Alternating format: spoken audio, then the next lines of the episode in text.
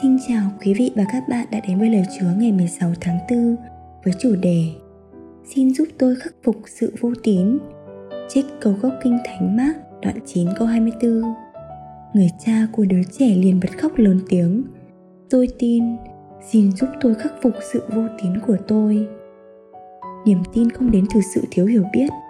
Niềm tin dựa trên những gì chúng ta biết trước khi chúng ta tín thác vào người khác với một cái gì đó quý giá đối với mình. Trước tiên, chúng ta nên cố gắng tìm hiểu xem họ có đáng tin cậy hay không.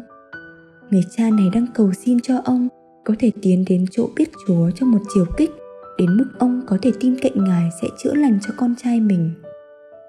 Con trai ông đã bị quỷ ám từ khi còn nhỏ.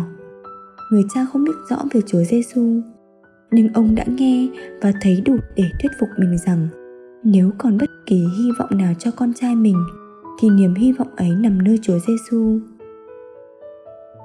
Trong cơn tuyệt vọng, ông đã kêu nài với Chúa Giê-su xin cứu giúp. Đáp ứng của Chúa Giê-su là chữa lành cho con trai ông.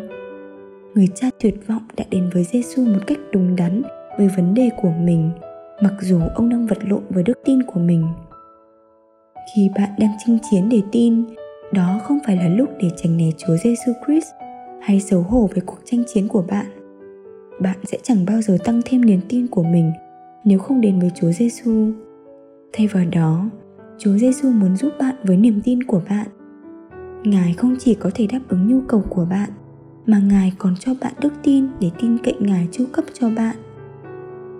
Nếu bạn đang tranh chiến để tin rằng Chúa có thể chăm sóc cho nhu cầu của mình, thì đó là vì bạn không biết Ngài, nhưng Ngài muốn bạn biết.